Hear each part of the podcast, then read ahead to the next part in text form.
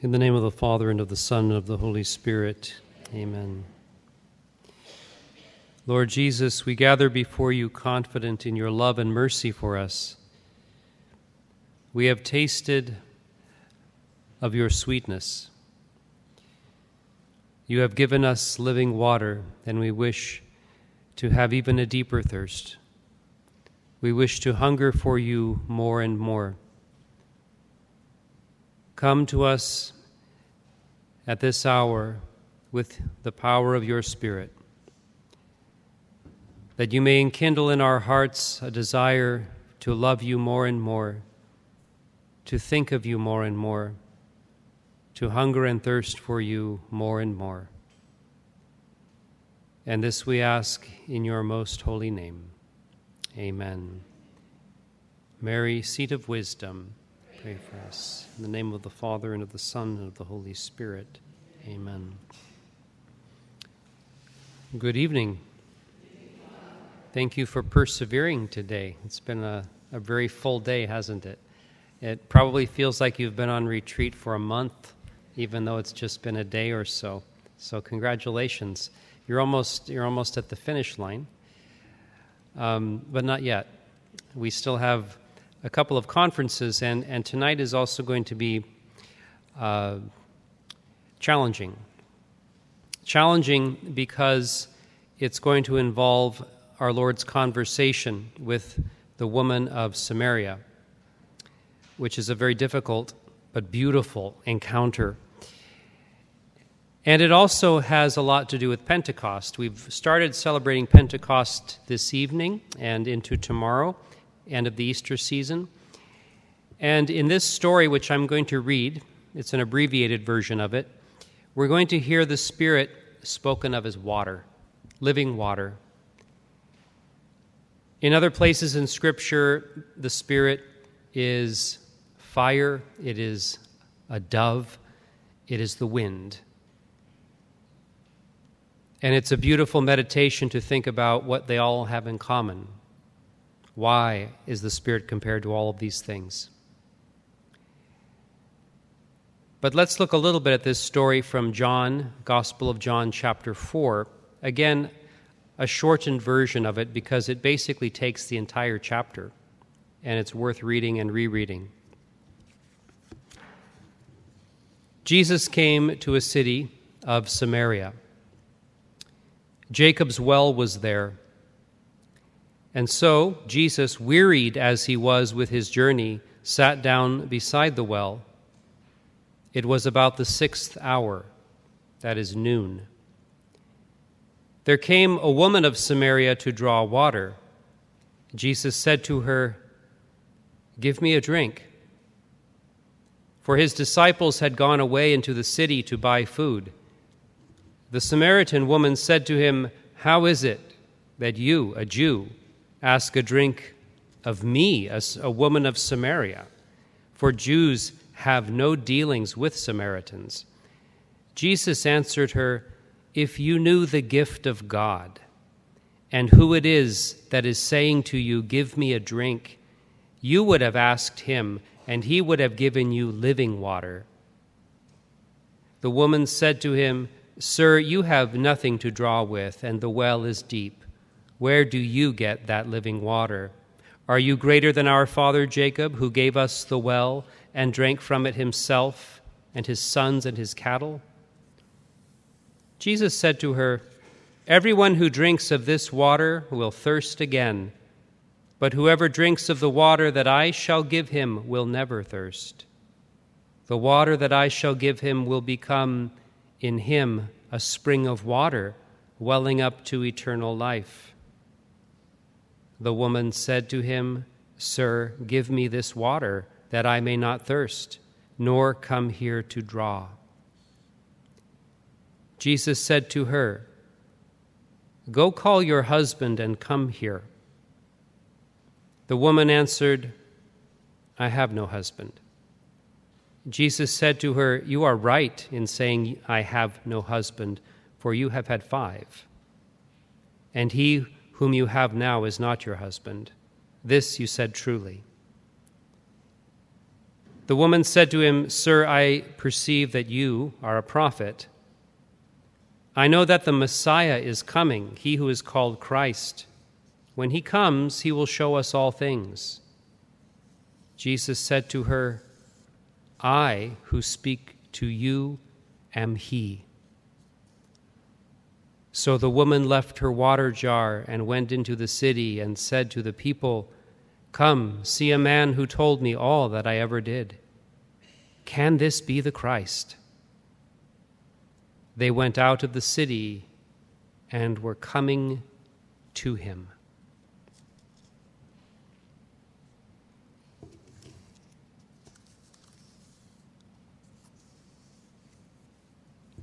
This woman who came to the well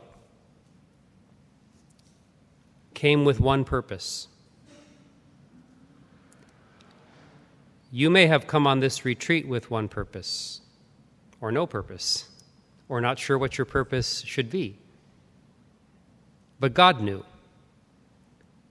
And the interesting thing about this is that God orchestrated this whole meeting. He shows up just at the right time. How did that happen? How did he end up at the well at noon?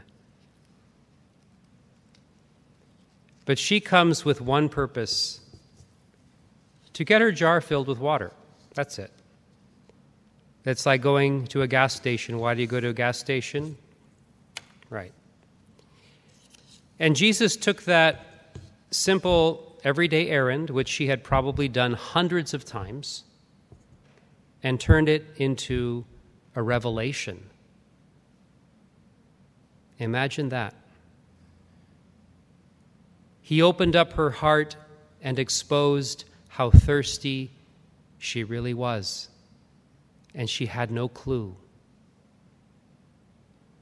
He told her, he challenged her, I know that you've been with X number of men. And I know you're living with a man right now who isn't your husband.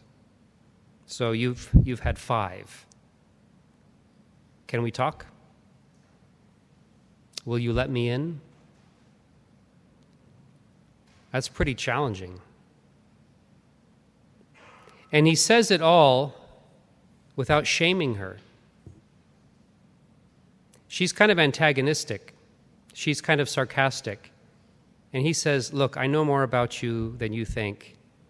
I'm not going to embarrass you, but we need to talk because your life is going nowhere. Thank God she didn't run away. She could have run away. Some people run away when they hear the truth about themselves.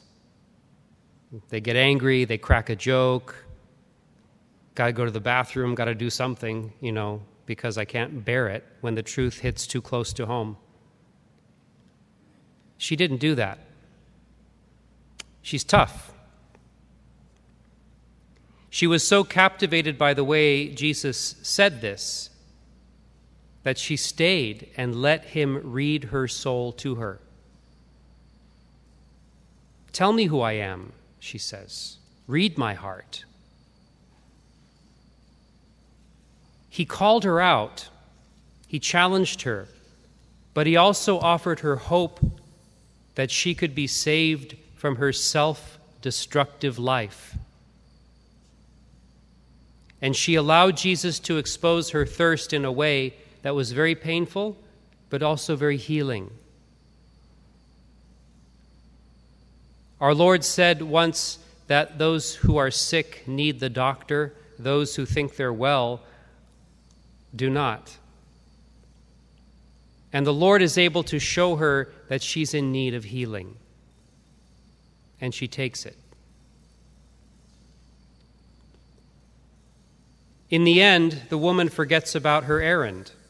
She came with one purpose, and she totally forgets about it. She leaves her jar behind at the well, rushes back into the village, and tells everybody about the man she had just met who told her everything about herself and didn't reject her.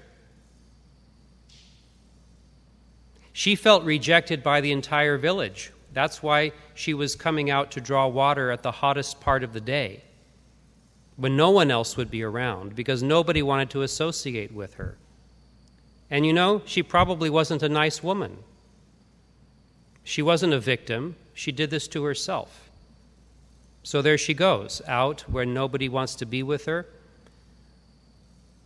And then she runs back into the town and says, Hey, listen to me. I have something to tell you. And people are surprised because prior to this meeting with this man at the well, she hadn't been particularly religious. And now she's preaching. And she doesn't care what they think now.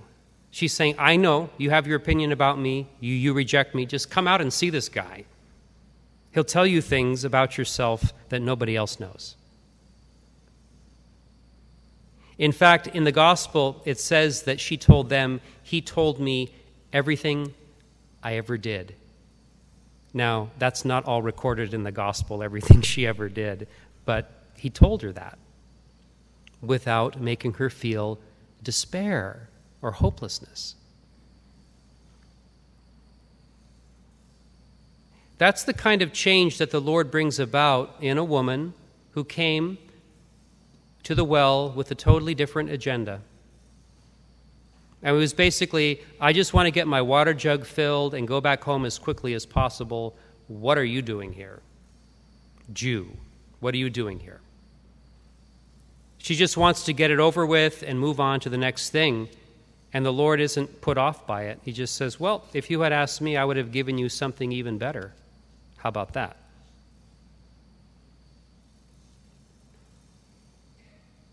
The Lord arranges meetings with us throughout our lives. And those meetings bring out a deeper thirst in us, where we feel like something about our lives is incomplete, something is maybe a little bit off, something could be better. And I think often it's a retreat that really does the job, where you have all of this time to just think about the Lord and to have Him touch you.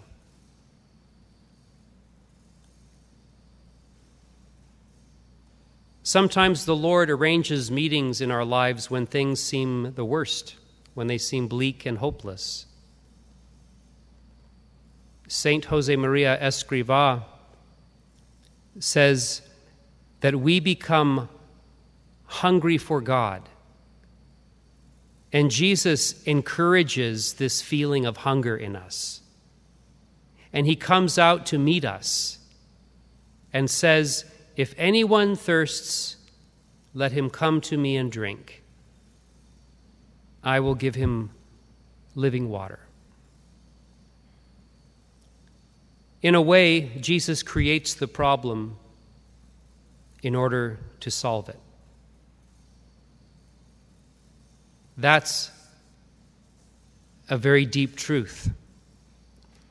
Sometimes the emptiness that we carry around with us is due to the work of God to draw us to Himself. I will repeat again and again that God will use anything to bring us to Himself. Anything.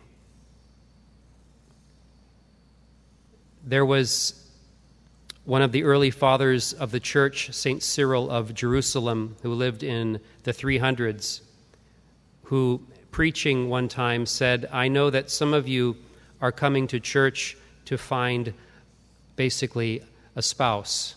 You're coming to find a husband or a wife. Now, people don't do that, do they?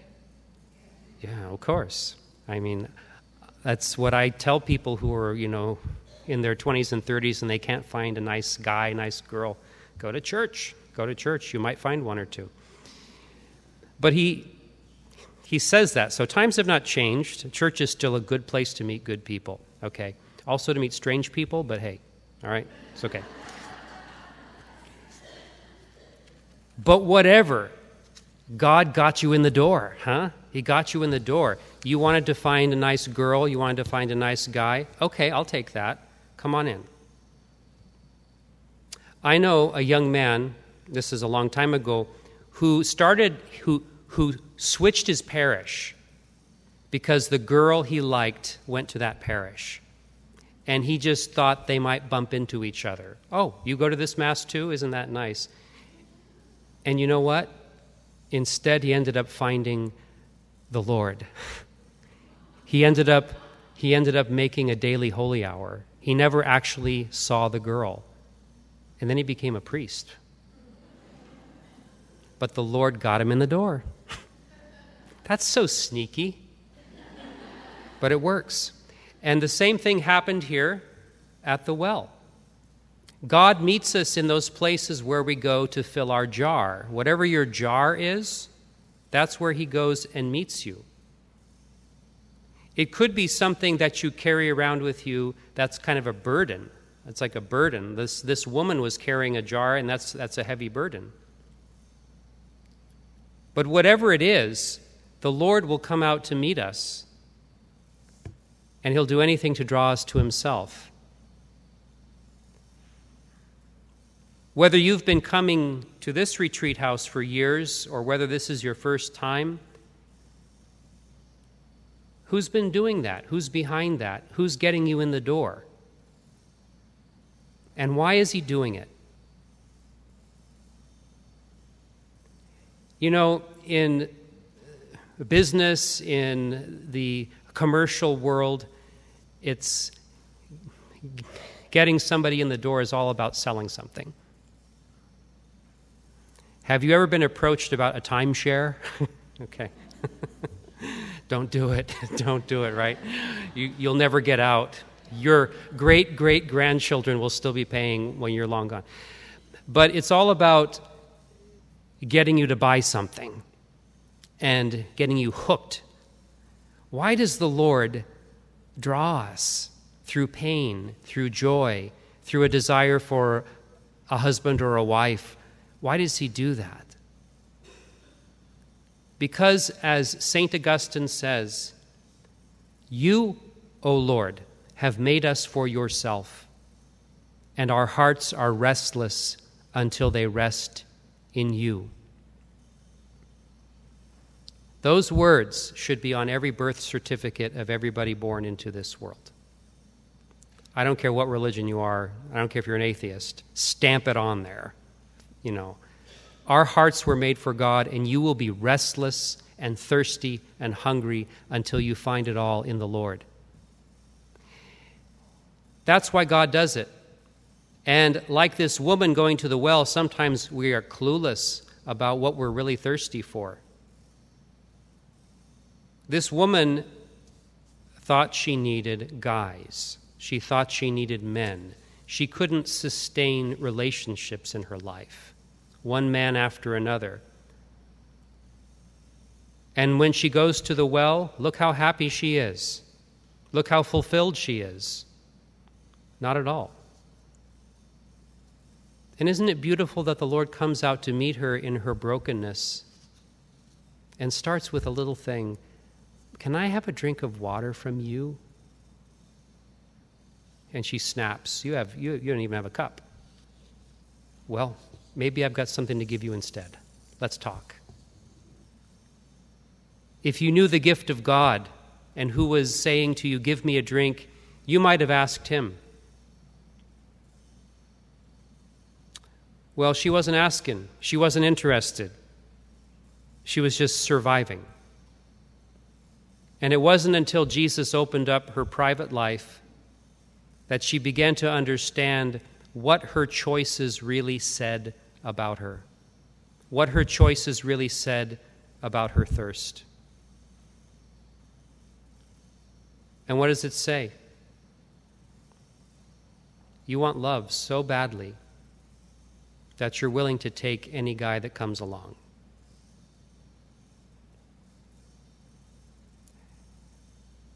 And so on. And we want love so badly that we're willing to do a lot of stuff that we shouldn't do. And the Lord is saying, You have such a deep thirst in you.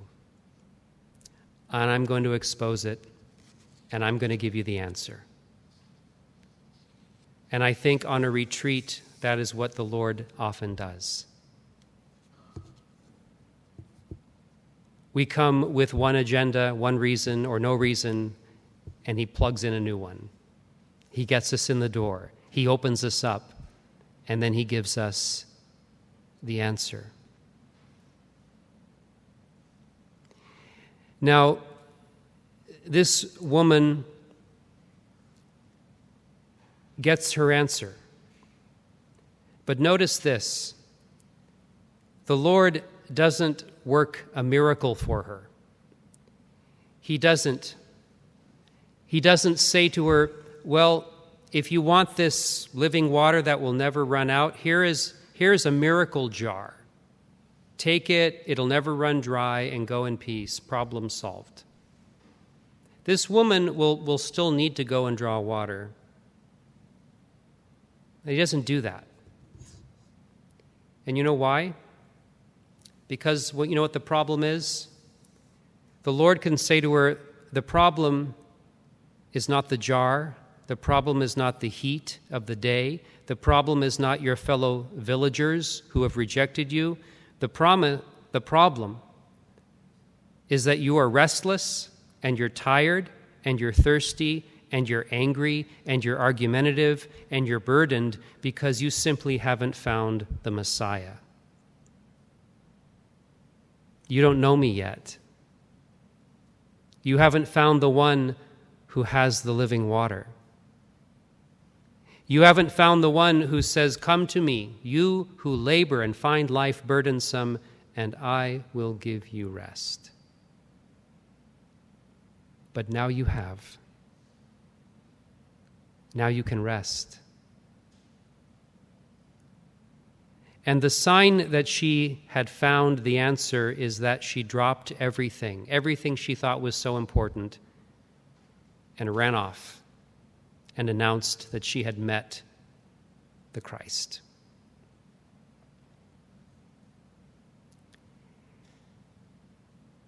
Sometimes people reach a point in their life where they say things like, I hate my life. I hate things the way they are. And I don't know where to go and I don't know what to do. If you've reached a point in your life that's like that, you're in company with this woman who was no better off. I mean, reread this. She's not a happy lady. And what is the answer? It's not the miracle. It's not getting having all of your dreams come true. It's the relationship with Christ that makes the difference.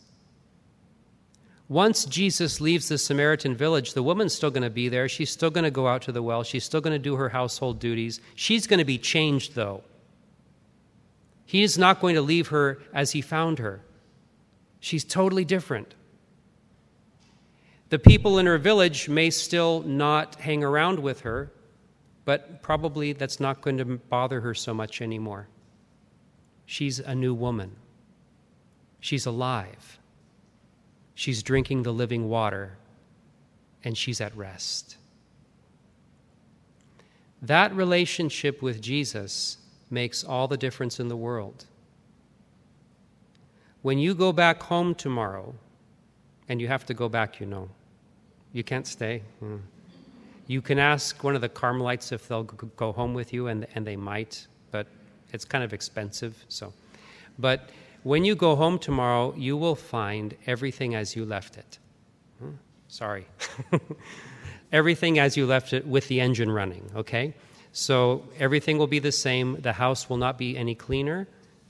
Okay? Yeah? All right. And the television will be going and all that. Okay. But what will change is maybe not the house, not the garage, not the driveway, not the front yard or the backyard or the husband or but what about you? You have control over over what? Very few things. Very few things. But one thing we do have some con- control over is whether we're going to accept the Lord or not and let him change us or not and let him transform us or not. Plug yourself into this beautiful story and see maybe if we lack peace, if we lack courage, if we lack just basic happiness, because our relationship with Jesus just isn't what it should be. But the hope that he holds out to us is that it can be something fantastic. It can be something great. It can be so good that even though you don't bring a Carmelite home with you tomorrow, that was just a joke, so no, you can't do that. You can bring home the Spirit that you drink in here.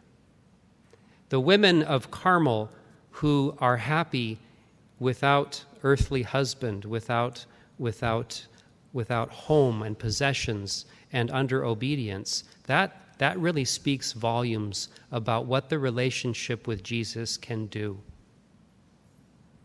It's supposed to speak volumes. It's supposed to teach the world that God is. And God is the ultimate thing that matters. And that our hearts are all restless, every single one of us, and they will only find rest and peace when they rest in God. We will only be satisfied and filled when we are satisfied and filled with the Lord.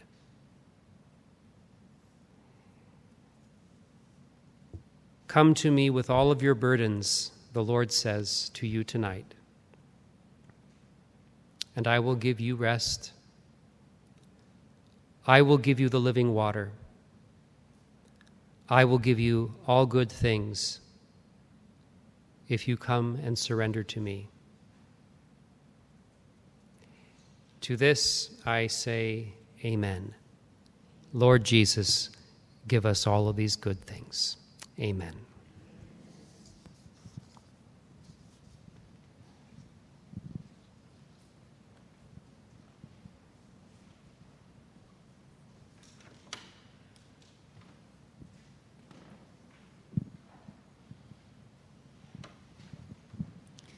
So, ladies, now we have this perfect time, this perfect moment after hearing that wonderful conference by Father to enter into a deeper deeper relationship with our Lord right now, right at this moment, to let Him ask you these questions. Let Him question you and see what He draws out, because He wants to go deeper with you. That's why you came here this weekend. So, what we're going to do is we're going to pray night prayer together, but we're going to walk through the examination of conscience together. So each night, the Carmelite sisters, we take the examination of conscience actually twice a day at noon and then at in the evening time, and, and we go through and we go through and we go through and we